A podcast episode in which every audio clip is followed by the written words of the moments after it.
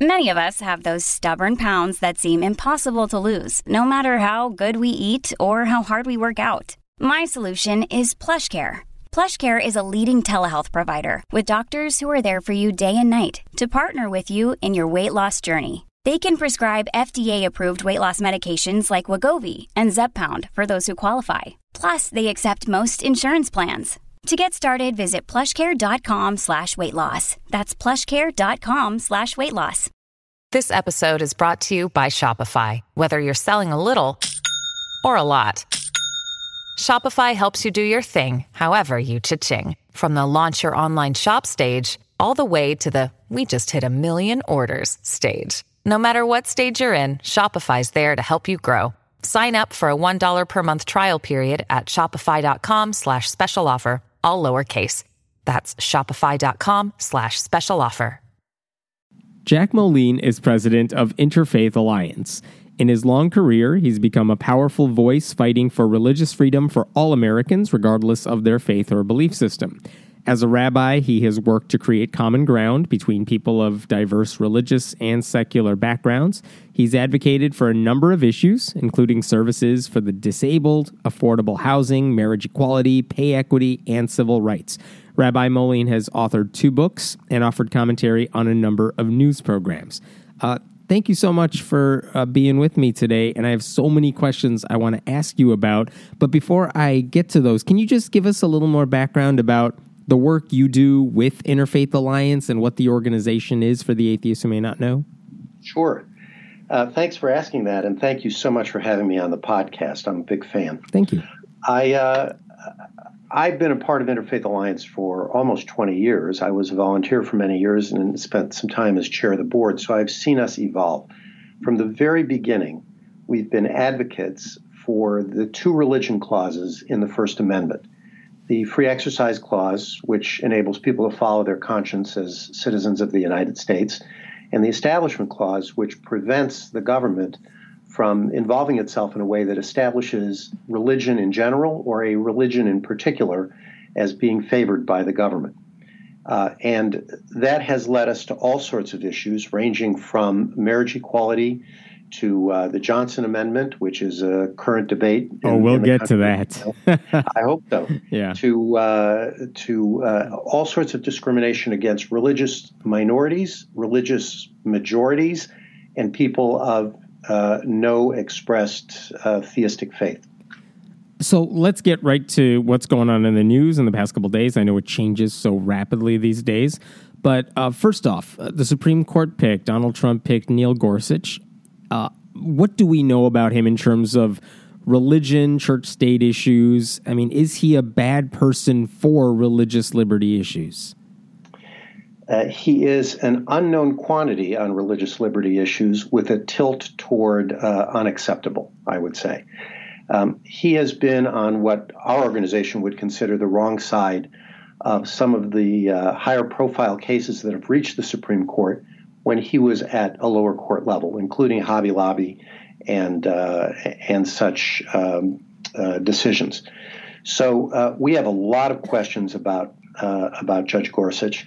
Uh, Interfaith Alliance as a 501c3 does not endorse candidates or nominees, but we do feel compelled to raise serious questions about about folks like him who have demonstrated a willingness to come down on the side of protecting uh, the more uh, extreme positions of the religious right. So in Hobby Lobby, he ruled he had a decision on it when it was in, I believe, the Tenth Circuit Court of Appeals, and I believe it was his opinion that more or less when it went to the Supreme Court, the Supreme Court sided on the same side he ended up landing on. So how much influence right. there was, who knows? But in in brief, what was Gorsuch's decision when it came to Hobby Lobby? Well, this is now the uh, the famous extension of uh, Governor Romney's "corporations are people too, my friend" statement. Uh, his contention was that a closely held company takes on the uh, religious rights and privileges of its ownership, uh, which meant that uh, the owners of Hobby Lobby, who were religious conservatives, staunch Christians. Um, could extend their convictions in the hiring and uh, compensation practices of their company, Hobby Lobby. And so they could effectively say we don't want to pay for comprehensive birth control for our employees if it involves birth control, even if the government's giving us a sheet of paper saying we don't have to do that. Right. Like many people on the religious right, they believe that their convictions uh, on their understanding of Bible or theology or or church teachings. Um, I hesitate to use this word, but I will trump the Constitution. Is there any chance? Uh, do you have any hope that Gorsuch might pull like a John Roberts on Obamacare and suddenly flip from what everyone's expecting? So here's the thing about Judge Gorsuch is that by by everyone's estimation, he is an outstanding jurist, and um, I, I have no doubt that his legal mind has the integrity to evaluate arguments as they're presented to him. The question, I have to say, and I, I actually heard Senator Sheldon Whitehouse make this observation. The question is is he a judicial conservative? And there's an argument to be made for that. Or is he a political conservative willing to use the judiciary to promote his beliefs? And I think that that's the essential question that has to be answered in the confirmation hearings. Um, and and once that happens, you know, then senators are simply going to have to decide whether they're willing to elect someone of that character to the Supreme Court. It's entirely possible, uh, as has happened many times from Earl Warren forward, that once elected to the Supreme Court, he will begin to see things in a different light. But right now, all we have to go on is his record. I heard an interesting case that was made that, you know, I know the religious right seems to be reveling in Donald Trump's pick. I mean, he gave them pretty much what they wanted um, without going so far as to uh, nominate someone who probably would have no chance of getting confirmed, like William Pryor. But one of the things I heard was that he, uh, Gorsuch, has such a uh, non existent record on things like abortion that uh, it was kind of an open question. I mean, you you assume if he's conservative on the Hobby Lobby case and he took that position, he's probably going to lean, you know, against Roe v. Wade or something like that. But we didn't know. I mean, and the religious right didn't know. They're just kind of assuming that he's with them on everything. Uh, that may very well be the case. I I would make the same argument about uh, about Judge Garland when he was nominated by President Obama. Mm-hmm. He he has a great record on on certain things as far as progressives are concerned, and he is certainly a jurist of unparalleled reputation. But once you get in that chair and you're wearing those robes that make you responsible for the life of the nation, you never know how things are going to go. Right.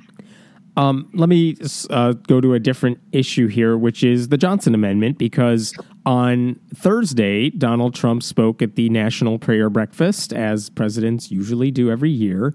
And one of the things he really said is that I want to repeal the Johnson Amendment, which would give pastors the ability to endorse candidates from the pulpit, even though they are a nonprofit. And technically speaking, they're tax exempt. They shouldn't be allowed to do that he said, I want them to be able to do that. Anything less is basically censorship. Um, how much teeth is there to this policy? Could he actually repeal the Johnson Amendment? Well, I, I don't think he, he used the word repeal or anything like it. I think the word he used was kill. Um, That's better. and and he he did get a pretty warm reception from most of the people there on that. So, uh, you know, whether he believes he can do that himself or not, the fact of the matter is that he can't change the IRS code unilaterally. Right. He needs Congress's help. Right. Um, could this theoretically be done? The answer is yes. The, the, the reason it's called the Johnson Amendment is because when uh, when President Lyndon Johnson was a senator, it was he who introduced it in the Senate, and it became part of the IRS code as a, as a result. So uh, what the Senate gives, the Senate can take away. Uh, whether they would do it really depends on whether they're willing to accept uh, President Trump's superficial understanding of what the Johnson Amendment prohibits and doesn't prohibit, or whether they understand the value that this IRS regulation has on keeping tax exempt, uh, tax deductible nonprofits out of the campaign process. And that's really what's at stake here. I mean, nonprofits They're, everywhere. If they correct me if I'm wrong, if the Johnson Amendment were to be repealed, nonprofits, including religious nonprofits like churches, synagogues, what have you, they could all start to play politics. So, like Planned Parenthood, for example, could donate a whole bunch of money to the candidates of their choosing, which something they can't do right now in in at least some huge scope. It's it's more critical than that. It's not simply that nonprofits could become the conduit for contributions. Uh, what what would happen is that the government would be subsidizing those contributions um, because they would be granting the donors to those nonprofits a tax deduction for giving their money to a nonprofit with no requirement of transparency or, or disclosure. So, uh, someone who donates $100,000 now to a super PAC in the hopes of supporting a candidate could pull that money from a super PAC and give it instead to their local church if the church was willing to act as a pass through to a candidate. No one would know where that money came from. Uh, no one would be able to investigate the church because it would be considered a religious right. And, and the person who donated the money would be able to take a $100,000 tax deduction uh, because uh, it was to a 501c3 organization. So, what would be happening is the government would be using tax dollars underwriting the political campaigns of, of candidates ranging from President of the United States all the way to local dog catcher. So it is way more disturbing than we think. Do you think if that were to happen, would it hurt politics more or would it hurt churches more? Well, I, I think it would hurt nonprofits in general, and therefore, by extension, it would hurt American society. Um, the the benefits that are provided to the United States culture and, and society by, by churches, synagogues, mosques, associations, and other nonprofits, uh, I don't think can be measured in, in dollars.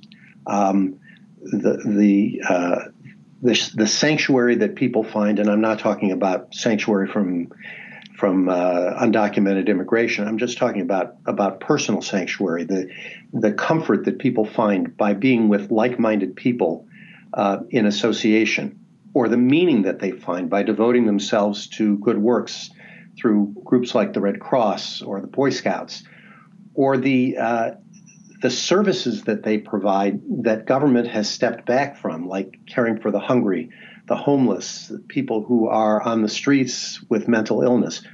Those are things that that if if they were compromised because people would be suspicious about contributing to a group that was supporting candidate X or candidate Y, we would all suffer for it. Not only would those institutions no longer have the resources to do their primary job, which is to care for their constituencies and their communities, but the government would not have the tax revenue to make up for what was no longer being provided by nonprofits. Now, a, lot of people listen to a statement like that and say, oh my God, you know, it's a big conspiracy theory and it's a domino theory and these things uh, never work. But all you have to do is look at the dissatisfaction that people have right now with our political process when this dark money is being filtered through groups like Citizens United. And you know that this is only going to be exacerbated if it comes down to the church on the corner of their neighborhood lots of disturbing things to think about. Um, one question I have for you as as an interfaith leader specifically, um, a couple of them. We we saw that as this new Congress uh, was sworn into office, once again there are zero open atheists in Congress. Five hundred thirty-five people, zero atheists. I know that's it's not like there's some atheist quota that we need to have or something, but Congress is overwhelmingly Protestant, overwhelmingly Christian in general. Um, I mean, even some minority religions have some representation.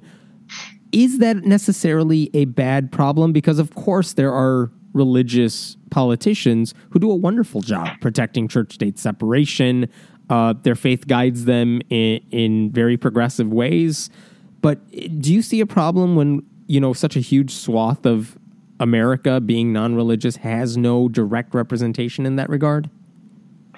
So there was a, uh, a study that just came out uh, that um, 13% of Americans still believe that you have to be a Christian to be fully American.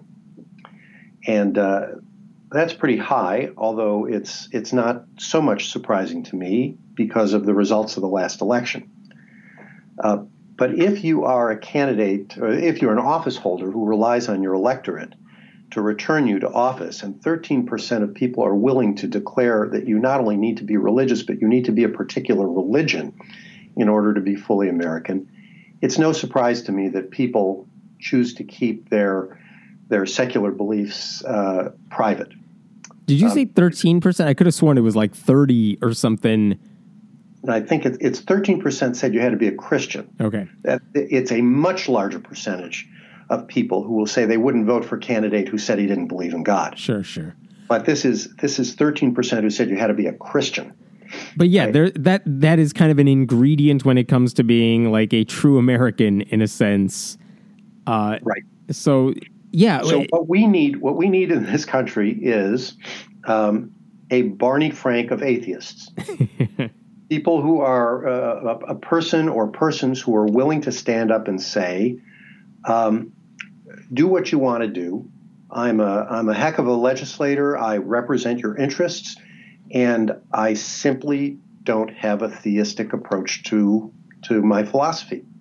I, I believe in the potential of human goodness, and I believe in the responsibility of, of folks like me to actualize that human goodness." But I don't attribute it to a God figure. And any so religious politician, yeah, any religious politician could say that. It's just said very few actually do. Right, right. I think the closest we came, and I, I don't know Bernie Sanders personally, so I can't tell you whether this is his theology or not. The closest we came was Bernie Sanders. If if there was anybody who who made a nonverbal statement that he didn't have much truck with religion, it was it was Bernie when he appeared at Liberty University on the first day of Rosh Hashanah to deliver an address. Um, As one the, does. Yes, the Jewish community sort of shook its head and said, "Say what?" but God bless him, so to speak. Yeah, and and you know he really did do a really good job of speaking to ethics and emotion. You know, because for him, income inequality is kind of a moral issue which is usually the sort of thing we leave to religious people to talk about. But he, he really built his philosophy around the fact that we need to take care of the people who are struggling. And I, I have to say that as, as a believer myself, as a rabbi myself, um, one of the reasons that I find such uh, common cause with folks from all different perspectives, people who are uh, much more conservative religiously than I am, and people who have no particular uh, um, affiliation with with faith or faith community. One of the reasons I find common cause is because it is those issues which are enshrined in our Constitution, an entirely secular document, that uh, that require us to work together, no matter what perspective we come from. When we when we talk about uh, securing the blessings of liberty to ourselves and our posterity, it, the phrase "under God" is not there let me ask you I, I, don't ask this as a political thing but more of a objective strategic sort of thing. What would democrats have to do to kind of get that religious vote that we just often assume kind of goes to republicans? Do democrats need to quote unquote find religion or do they just need to kind of do more of what bernie sanders did which is talk about uh, supposedly religious issues like the struggling the suffering the poor whatever but frame it in a different way I don't know the answer to that question. I have attended uh, a number of political conventions, both uh, on a on a state level and on a national level, and I have discovered that every session devoted to religious life has wound up being some version of church, and uh, a serious conversation about what constitutes religious values and uh, what what constitutes the equivalent of what religious people call their values in the secular society has never happened in a public forum. Um, religion remains, ironically, compartmentalized by Republicans and Democrats alike. Uh, what flows from that in terms of political policy often gets presented as, as being reflective of religious values.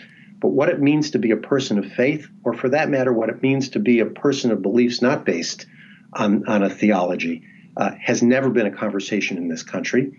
And it's a scary one to have. Uh, I don't know that uh, that Democrats have a way to do that any more than Republicans do without alienating people who are deeply convinced of the importance of a belief in God. Do you, totally switching gears here, do you have any issue when it comes to atheists being in the interfaith movement? Because I've, I've heard pro and con from the atheist side of things where, you know, interfaith suggests that there's something virtuous about faith, which is something not all atheists want to get behind. But at the same time, a lot of the interfaith issues I'm sure your organization and several others work on are ones a lot of us probably agree with. So I'm wondering if you've ever had experience dealing with that controversy or if it's resolved in your mind. So you and I did not talk before we sat we down to do this podcast, right? Uh, which means that when I tell you that um, our board just elected the first atheist representative to it, I, I hope that answers the question. Um, Interfaith Alliance does not just mean faith communities uh, as defined in the traditional meaning of the, of the word. It means people who want to be in that community that crosses the lines among religions, denominations, and philosophies. And so Kyle Jones, who is an atheist chaplain in, uh, in Phoenix, uh, has become the first uh, atheist member of our board. And I'm very delighted to have him. I'm the one who suggested he join. That's wonderful. And what role do atheists play in that broader conversation, not just in your organization? Because, you know, one of the, when you look at the rhetoric from a lot of the more popular atheists, it's kind of like to hell with all religion, but not necessarily when you're working in a community of religious people trying to accomplish larger goals or something. So I'm wondering, you know, not just for your group, but in a broader sense, what would you like to see from atheists when it comes to interfaith work? It's hard to answer this question without sounding paternalistic, um, but being the uh, being a member of a minority myself, being a Jew, um, I speak from my from my own experience, and and it is getting over the notion that everybody has to agree with you before you're willing to act in coalition with them on the issues on which you do agree. That's that's the bottom line. When when gay people stopped demanding that uh, that everybody who was in in partnership with them on man- matters of equality affirm what it means to be gay, they made enormous progress. When when Jews stopped demanding that Christians give up talking about Jesus if we were going to do anything together, that's when we began to make progress when Catholics were willing to go into coalition with people on issues other than uh, reproductive health choice without demanding that first people uh, come out against abortion, that's when they made progress. And when atheists decide that they don't need to be affirmed by people who are more interested in accomplishing something than agreeing on something, they will have, I think, a stronger voice and a stronger role in society. What sort of issues do you find, whether it's with your board or any other interfaith group, what are the most contentious issues? Because I think a lot of this, sure, we can get a lot of good people, religious or not, working together for the cause. But what sort of things are the more controversial ones you guys discuss and debate? So again, we spend a lot of time talking about this, and and I will say that there are there are sort of three groups of issues that we have elected to uh, put on the back burner. Um, some would say uh, ignore, but I'll just say put on the back burner. The first is uh, that collection of issues surrounding abortion. Uh, if we're going to be in coalition with evangelical Christians and Orthodox Jews and Roman Catholics, uh, we're simply going to have to agree that however strongly any one or group of us feels about it, we're not going to talk about that issue. The second is international affairs. Our relations with uh, the Muslim community are very strong, and they are among our, our biggest supporters. And part of that is enabled by the fact that we just don't talk about the Middle East. We don't talk about ISIS. We don't talk about Israelis and Palestinians. We, we don't talk about anything outside the borders of the United States of America, and it gives us common ground. And the third area is whether we're about promoting religious freedom, which is a protective approach, or whether we're about pluralism, which is a proactive approach. And that's a subject that we have uh, elected to try to work both sides of the streets on. Uh, right now, there's no question that protecting religious freedom, true religious freedom, is at the top of our agenda. It, it wasn't that way the 1st of November, but it certainly is now. Uh, but, but promoting a beloved community, which is a proactive approach, is something I'd like to see us be able to get back to with a little more energy let me go back to something you said. You said uh, LGBT rights, however, that that's not a controversial issue. I mean, you guys can get behind that they deserve civil rights, equal rights, what have you. Is that correct? We have uh, we have proudly done that for a long time. We were very active in the coalition to promote marriage equality, um, but we are a faith-based organization. So what we do not say is that your church needs to affirm homosexuality as being a desirable lifestyle, or that your pastor needs to officiate at a marriage between two men or two women. What we say is that everyone in this country is entitled to the same civil rights, and it is a matter of our faith commitments that uh, we have to support the law of the land, uh, which includes the protection of rights for people who are LGBTQ and the protection of rights for people who belong to more conservative religious traditions. Well, the reason I bring that up is uh, that makes sense as, as, your organization, how you approach that. But then couldn't we say the same thing about something more contentious right now, anyway, like abortion, which is to say, look, here's what the law says we want to make sure women have the right to to decide what happens with their own bodies, but we're not taking a stance on whether abortion is good or bad. We're not talking about the unborn per se. Uh, I'm trying to figure out what's the difference between something like LGBT rights, which you all seem like you're getting behind, uh, and abortion, which you're saying is on the back burner. Uh, it's a great question, and uh, I would uh, plead capacity at this point.